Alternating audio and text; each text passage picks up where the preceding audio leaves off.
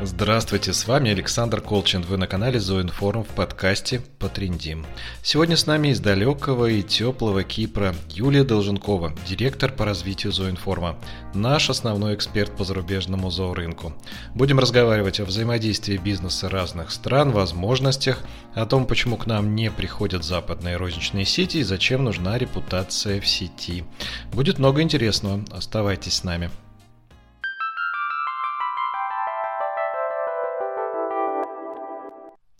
Сегодня поговорим о том, как живет зообизнес за рубежом, как он может взаимодействовать с российской зооиндустрией и какие выгоды это может принести нашим компаниям. Юля, как долго ты уже живешь за рубежом и стал ли зарубежный бизнес для тебя понятнее, когда твоя локация поменялась? Привет, друзья! Живу я за границей 7 лет, но знаю зарубежный рынок не потому, что живу за границей – когда я пришла больше 20 лет работать э, в Зоинформ, это, собственно, было моей сферой деятельности. Я готовила зарубежные новости, и э, я общалась с э, иностранными компаниями. Поэтому знание рынка – это скорее благодаря знанию английского языка, а не потому, что я живу за границей. Хотя, конечно, это помогает, но я живу на Кипре, и здесь зообизнес развит очень слабо пока, поэтому Здесь я ничего такого для себя интересного не узнаю, кроме того, что да, я больше практикуюсь э, в английском языке и, наверное, благодаря этому еще лучше понимаю и имею возможность следить за тем, что происходит э, в мировом зообизнесе. Ну и, конечно, э, сейчас гораздо легче за этим всем следить, потому что есть интернет, потому что все доступно и вся информация всегда есть в интернете. Как ты думаешь, Бизнесмен, живущий в России, знающий английский язык, может ли он понять бизнес Европы или Америки так же хорошо, как, например, все-таки человек, выросший за рубежом и ставший зообизнесменом в Европе или в США?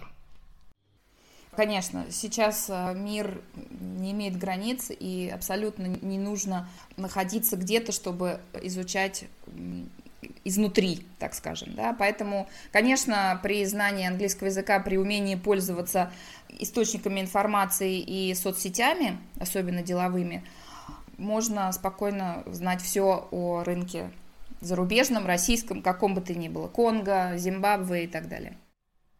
А насколько важны личные контакты при взаимодействии с зарубежными компаниями? Бизнес – это контакты, безусловно, никто с этим не будет спорить. И за те годы, которые я работаю в зооинформе и общаюсь с людьми из разных стран, которые задействованы в зооиндустрии, у меня э, уже есть огромная сеть, и, конечно же, это очень помогает. Потому что, ну, я, скажем, в LinkedIn, сеть, которая такая профессиональная для э, деловых связей, я подписана на, на тех, с кем я общаюсь, кого я знаю, у меня большая сеть контактов там, и, конечно, там люди что-то публикуют, люди делятся чем-то, и я за этим тоже слежу. Личное общение, безусловно, это самый, наверное, главный, э, главный источник получения информации. В прошедший год выставок у нас не было, тем не менее я довольно часто разговариваю с людьми по телефону, по зуму, мы связываемся и делимся своими впечатлениями. Это такой очень ценный источник информации, инсайты, которые где-то еще получить довольно сложно. Когда возобновятся снова выставки, когда мы снова начнем ездить, встречаться лично, а, это, безусловно, продолжится. Тем не менее, даже удаленно а, следить за всем, что происходит в мире, сейчас очень легко. Вот мы сейчас обсуждаем вопрос российского и зарубежного бизнеса. А скажи, пожалуйста, на твой взгляд, все-таки есть какая-то ключевая разница между российским зообизнесом и зарубежным? Разница, безусловно, есть. В первую очередь в размере, в объеме. Ну и, естественно, в истории, да, в возрасте. Ведь наша отрасль начала развиваться только там, в 90-е годы, в то время как э, в Америке первый корм готовый, промышленный появился уже в 30-е годы прошлого века.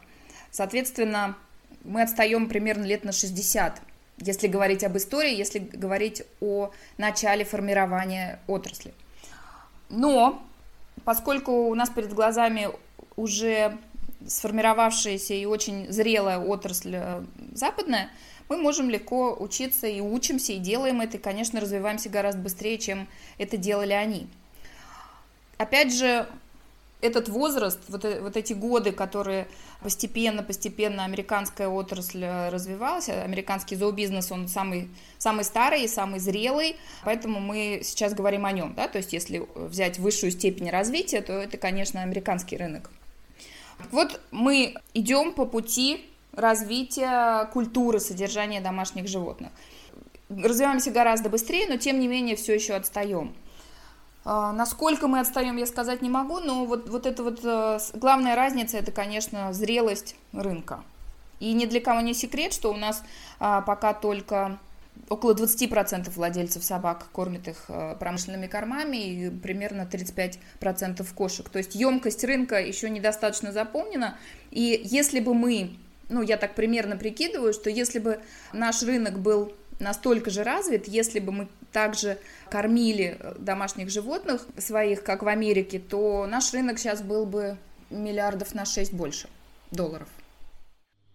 Юль, ты назвала очень интересные цифры, которые характеризуют наш рынок как очень перспективный, в том числе и для зарубежных компаний. Насколько этот интерес, на твой взгляд, будет проявляться э, со стороны иностранной зооиндустрии в ближайшие годы? Ну, прежде всего хочу немножко вернуться назад, раз уж мы начали говорить о цифрах, давай все-таки их назовем. Да? То есть э, в 2020 году мировой рынок достиг 125 миллиардов долларов. Вырос очень серьезно, вырос во многих странах, э, в том числе и в России, хотя в, в долларовом эквиваленте из-за э, разницы курса мы растем не очень серьезно. Но неважно.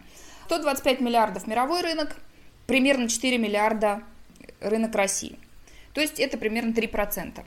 Когда мы начали заниматься зообизнесом и начали следить за этой статистикой, ну, скажем, 20 лет назад, наша доля была всего 1% у России от общего. То есть, смотрите, несмотря на то, что мы растем не очень быстро, сейчас скорость серьезно замедлилась развитие рынка в абсолютных значениях, то все-таки в сравнении да, с мировым рынком мы ну, на, на 2% серьезно достаточно увеличили свою долю и думаю, что будем продолжать это делать. А российский рынок, безусловно, потенциальный, безусловно, очень интересный для международных компаний, для иностранных производителей. И этот интерес я наблюдаю просто каждый день. А, люди пишут, люди спрашивают, люди интересуются. И по поводу товаров, ну, сложно сказать. А, многие производители кормов, в том числе очень инновационных, которые делаются по новым технологиям с какими-то интересными рецептурами, они хотят на российский рынок.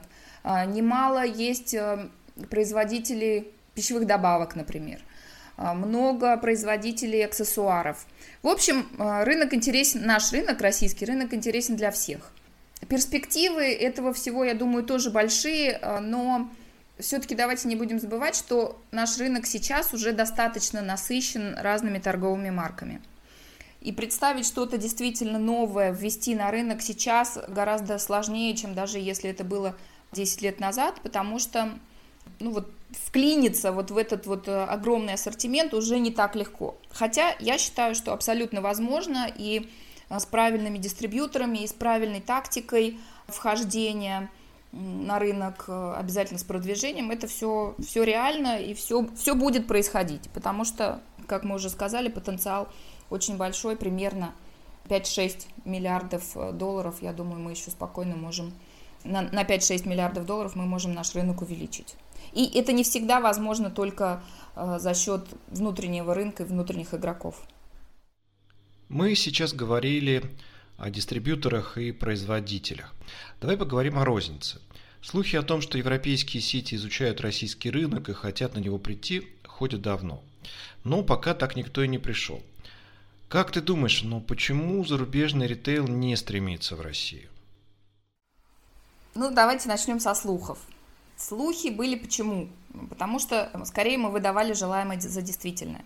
Я думаю, что главная причина в том, что они просто боятся. Очень сложно и очень трудно приходить на абсолютно незнакомый рынок. И если, допустим, а, для европейской компании понятно, как вести себя в соседних странах, и даже в тех странах, которые совсем не похожи, ну, скажем, Германия и Испания, да, где, где Германия, где Испания, они, у них абсолютно разные культуры, абсолютно разное отношение к домашним животным, и потребление тоже э, строится по-другому. Тем не менее, им гораздо проще в, в рамках одной э, экономической структуры развиваться в разных странах. Именно поэтому Фреснап а, так хорошо и так успешно внедрился во все э, европейские страны, потому что это легко и есть понятные правила игры. С Россией правила игры абсолютно непонятны. Это другой язык, другая логика, другая культура, э, совершенно непонятные системы регулирования. Ну и, соответственно, просто кишка танка у всех, я так думаю. Ну и, конечно, конечно, опять же, мы говорим об интересе, о целесообразности этого. 3% мирового зоорынка – это, в общем, не очень много. И, конечно, думая о потенциале, наверное, можно было бы кто-то мог бы замахнуться на то, чтобы прийти в Россию. Но, в общем, пока мы им не слишком интересны. А, я много раз об этом разговаривала с Торстеном Толлером, владельцем крупнейшей сети Фреснап. И он, в общем, ясно дает понять, что как тако... открывать магазины как таковые а, в России ему неинтересно просто потому, что и рынок не, не такой большой, и, в общем, слишком много сложностей. А, если, ну, кто еще у нас из европейцев? Такой большой гигант это Pets Home а, в Великобритании – но для них это со- совсем, я думаю, поскольку они больше сконцентрированы на своем рынке, я думаю, что для них это, в общем, еще сложнее было бы, чем для того же Фреснапа, который э, развивается. Если мы говорим об американцах, то ну, они еще дальше да, по, по всему, по культуре, по осведомленности о том, как и что происходит в России. И, в общем, они достаточно зациклены все-таки на своей стране. А, не думаю, что хоть кто-то из американских ритейлеров, в принципе, даже кому-то приходила идея развиваться в России. Хотя некоторые производители американские, они к нам прийти хотят. Ну, по крайней мере, об этом задумываются. Посмотрим, как у них получится. Значит ли это, что российская розница может спать спокойно и на этот кусок пирога, розничную торговлю, иностранцы пока не претендуют? В общем, у нас достаточно сильная конкуренция между нашими игроками. И проспать спокойно, не знаю, спит ли спокойно даже самый успешный ритейлер где-нибудь в, в Америке и в Европе. Так что нет, конечно, спать спокойно они не будут еще очень долго. А, и будут думать постоянно, как развиваться и как эм, получить большую долю от нашего зоорынка и как сделать так, чтобы у них было больше покупателей, потому что проблем у нашей розницы хватает, конечно же, да. И я думаю, что какой-нибудь э, залетный европейский или американский игрок, или даже китайский, не создаст пока что поводов для серьезного волнения. Давай посмотрим на другую розницу, не на зоо. Как много зарубежных игроков у нас успешных э, в, в каких-то других отраслях. Ну вот MediaMarkt, например, два раза пытался, два раза не получилось. Какие-то еще компании, ну Метро, да, Метро хорошо, прекрасно развивается у нас в, России, Икея тоже хорошо себя чувствует. То есть есть, есть э, выигравшие, есть победители, есть лузеры, в зообизнесе пока, наверное, рано еще в принципе об этом думать и волноваться о том, что появится какой-то сильный игрок.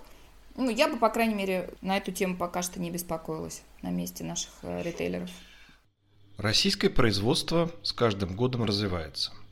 Некоторые отечественные компании выходят на рынки Азии, Америки и Европы. Как ты считаешь, мы вообще можем быть интересны для иностранцев как производители? Продукты продуктам рознь. А, безусловно, некоторые товары могли бы быть вполне востребованы и интересны, и уже некоторые наши производители активно развиваются на зарубежном рынке, но их, конечно, единицы. Опять же, сложно, а, не очень понятно, но те, кто хорошо изучают инфраструктуру, и те, кто не просто так нахрапом приехали на выставку и показали, и сразу ждут, что у них будет э, миллион заказов, а те, кто действительно изучают рынок, э, углубляются в знания, да, в какие-то процессы, у них это получается. У нас есть, э, ни для кого не секрет, несколько производителей, которые э, неплохо развиваются на рынке других стран. Причем стратегии две, как я понимаю. Одни компании идут в ниши, в более низший эшелон, да, так скажем, то есть, например, в, продают в африканские страны, где, где у них это еще не развито. А другие же, наоборот, ищут свою а, нишу на развитом европейском, скажем, рынке или американском. Ну, на мой взгляд, и те, и другие успешны и имеют хороший потенциал. И в последние годы надо сказать, что все больше и больше российских производителей смотрят в сторону Запада. И думаю, что шанс у них очень хороший. Главное, опять же, главное правильно построить бизнес. Э, не, не надо думать, что вот сейчас мы приедем на выставку, покажем свои товары и сразу же все у нас начнут покупать. Конечно, нужно изучать рынок, смотреть на упаковки, на... Ведь очень, очень много зависит от культуры э, самой страны. Мы об этом часто говорим. И вот, например, на Global Pets форуме безумно интересные доклады именно на эту тему. Как культурные отличия влияют на то, как люди потребляют, э, например, товары для домашних животных или покупают, в принципе, делают покупки. Так что, да, конечно, если подходить к этому с умом, осознанно, то я думаю, что в ближайшие годы э, наши российские производители смогут хорошо развиваться и на, рын- на рынке других стран. Предположим, есть компания, которая хочет развиваться как международный производитель или как дистрибьютор. На твой взгляд, какая тактика выхода на зарубежный рынок будет правильнее? Что делать? Самим искать выходы на потенциальных клиентов, мониторить интернет, э, ездить на выставки? Или же воспользоваться все-таки услугами эксперта, который зарубежный рынок хорошо знает? А, я убеждена, что делать нужно все. Каждый шаг имеет значение, каждое действие имеет свой эффект. Но, на мой взгляд, есть две очень важные вещи – первое – это «я тебя знаю». Для иностранных компаний очень важно а, доверять своему партнеру. И это доверие должно на чем-то строиться. И вот построить его на, на неком таком уровне, когда компания уже про вас знает, она уже слышала, где-то мелькнул логотип, где-то встречались на каких-то мероприятиях, это всегда гораздо легче и проще, чем построить отношения абсолютно с нуля.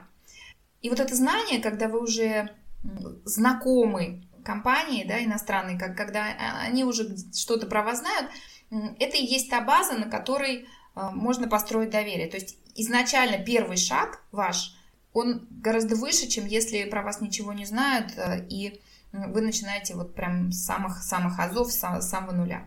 И второй момент это, конечно, иметь сильного дистрибьютора с сознанием рынка, со своей позиции, но это, я думаю, справедливо и ну, в двух э, направлениях. То есть, если иностранная компания хочет быть успешной на российском рынке, ей нужен сильный партнер. А точно так же и э, в другую сторону это работает, если российский производитель или поставщик хочет предоставлять свои услуги или товары иностранным э, потребителям, то, конечно же, им нужен партнер, который хорошо знает рынок, у которого есть своя стратегия развития и понимание того, как это нужно делать и как быть успешным на каждом конкретном рынке. Потому что, конечно, культурные различия и различия в потреблении, развитие, вот уровень развития вот этого культуры, содержания домашних животных, он везде во всех странах разный. И очень важно ориентироваться и хорошо понимать, что происходит.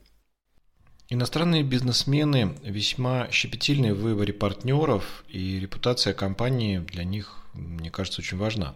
По твоему опыту, если у российской компании нет какого-то сложившегося имиджа в интернет-пространстве, мало публикаций, может быть, нет позитивных отзывов или их просто не очень много, это насторожит потенциального западного партнера или инвестора?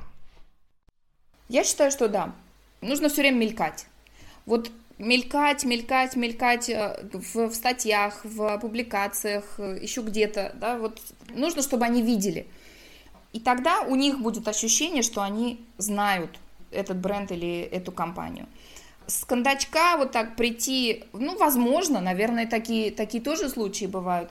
Однако вот подготовить почву, я считаю, очень важно. И если бренд российской компании известен или хотя бы просто там пару раз промелькнул, да, и имя директора, например, где-то там на конференции или еще что-то. То есть сейчас, конечно, безусловно, нужно развивать, нужно готовить почву, и если компания думает, даже думает о том, что хорошо бы где-то в будущем прийти на рынки других стран, конечно, нужно, в общем, быть более активными в продвижении бренда. Ра- абсолютно разными способами. Это могут быть соцсети, это могут быть публикации на информационных ресурсах, это может быть, не знаю, какая-то рассылка и просто э, прямые контакты с тем, с кем компании хотели бы работать. В общем, нужно делать все и готовить почву заранее, безусловно. Уже год отраслевые мероприятия либо проходят в онлайн-вариантах, либо переносятся. Мнения о необходимости выставок в зоосообществе разделились. Кто-то без них спокойно живет, кто-то по ним очень скучает. Э, хочу спросить твое мнение о влиянии вот этих специализированных мероприятий на зооиндустрию. Как зарубежные бизнесмены переживают отсутствие отраслевых мероприятий? Интересный вопрос. Потому что все меняется как раз в этой области очень быстро. А, например, кратко просто расскажу э, один интересный момент, который меня очень удивил, как раз по поводу личного общения. Когда началась пандемия, примерно в апреле или в мае, мы еще тогда все не понимали, что это так долго продлится, и казалось, что ну вот сейчас наступит лето, а, может быть, не с самого начала, но где-нибудь к августу это все пройдет, и мы снова начнем ездить. Так вот, я читала интересную статистику, что европейцы на вопрос, что вы будете делать в первую очередь, когда откроют границы, когда можно будет снова путешествовать, они сказали, мы будем встречаться с семьей, с родственниками. Я почти уверена, что если бы такой вопрос задали российским, ну, зообизнесменам, да, потому что я общалась именно с ними на эту тему, сказали бы, мы, мы хотим поехать на выставку. Ну вот, например, да, в августе там был саммит, и, и все приехали на саммит, это было одно из самых ярких, пожалуй, событий 2020 э, года, потому что все смогли встретиться. Личного общения, безусловно, нам всем очень не хватает. Но я уверена, что пандемия и все новые условия жизни будут иметь гораздо более глубокие социальные эффекты да, и результаты влияния на то, как мы общаемся, к сожалению, может быть не в лучшую сторону, а, или, ну, здесь, может быть, сложно говорить, это лучшая страна или худшая, хорошо это или плохо, но, тем не менее, мы изменимся. Изменится то, как мы общаемся друг с другом, по крайней мере, там, на ближайшие, я думаю, пять лет, потому что, во-первых, э, общество разделилось, кто-то считает, что не надо носить маски, а кто-то, что надо, да, кто-то остерегается коронавируса, кто-то в него не верит, и вот это вот э, расслоение, оно тоже будет играть большую роль. Но давайте сейчас не будем в это углубляться. Что касается выставок, конечно, они нужны. И я уверена, что все их э, ждут. Я не так давно, еще вот до объявления Interzoo о том, что они переходят в digital, я разговаривала с директором, собственно, выставки Interzoo. По телефону, просто ему позвонила, говорю, чего нам ждать и как э, у нас все-таки российский павильон, мы хотим вот собраться и вместе все участвовать. Как, как нам быть, чего нам ожидать, потому что с одной стороны, вы от нас хотите ответа и подтверждения, а с другой стороны, мы не понимаем, что происходит. Так вот, он, конечно же, сказал, что все ждут, все пишут, э, и, конечно, мы бы хотели, чтобы это все состоялось. Поэтому личного общения, безусловно, не хватает. Когда ты можешь прийти на стенд, поговорить с людьми, когда ты можешь потрогать этот продукт, посмотреть, что это такое, да, и почувствовать его, а, тем не менее, на мой взгляд, мы все научились, не только наша отрасль, мы все научились жить в онлайне, работать в онлайне, как, каким-то образом приспособились. Я не говорю, что это хорошо, но а, бизнес идет и вполне успешно идет. Хотя много, многие э, представители зарубежных компаний рассказывают, что безумно трудно, не посещая, например, своих азиатских дистрибьюторов, э, вести там бизнес. Поэтому как, как только границы откроются, просто это не будет одномоментно, да, то есть все не, все не хлынут потоки туда-сюда э, общаться. И, и меня, например, очень сильно беспокоит, как будет проходить выставка первая офлайн. Ну, скажем, что все идет по плану. И первая следующая наша выставка это парк Зоо, безусловно. А, но я говорю о более такой международной выставке. Это зоомарка в Болоне, которая пройдет в ноябре. И вот я очень сильно сомневаюсь, глядя на то, как сейчас Европа себя ведет, я очень сильно сомневаюсь, что а, приедет много народу, что будет вот такая массовость, что выставка будет такой, как она была всегда. Все. Я думаю, что эти времена закончились, и уже наша жизнь никогда не будет прежней, и выставки в том числе. Поэтому, с одной стороны, жутко любопытно, что это будет, с другой стороны, я немножечко опасаюсь и не очень понимаю, как вот в ноябре уже этого года, когда еще там не все привиты, не все переболели, как будет это все проходить. Ну, посмотрим. Я оптимистично на это смотрю. Конечно, выставки нужны, личные встречи нужны. И, конечно, бизнес, с чего начали, тем и заканчиваем. Бизнес – это люди, а, и люди э, должны общаться и будут это делать. Э, и надеюсь, что как можно скорее мы сможем это делать лично, а не через экран. Юль, спасибо большое. Я думаю, что мы на этом закончим. Надеюсь, что, не знаю, тебе было приятно со мной поговорить. Хороший день, хороший собеседник. Да, спасибо, спасибо тебе. Очень интересные вопросы. Спасибо за возможность поделиться какими-то своими мыслями. Мне было интересно и приятно.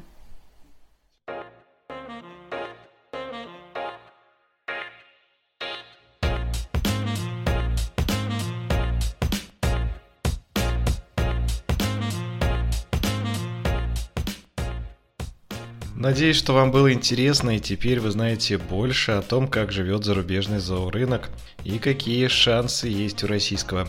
Если вам нужно больше информации или вы нуждаетесь в экспертном совете, обращайтесь к нам в Зоинформ, и мы поможем. Спасибо, что были с нами на канале Зоинформ в подкасте «Потрендим». Слушайте нас на сайте Зоинформ, Кастбокс, Яндекс.Музыка, Google Подкасты, iTunes и ВКонтакте. С вами были Александр Колчин и Юлия Долженкова. Прощаемся с вами.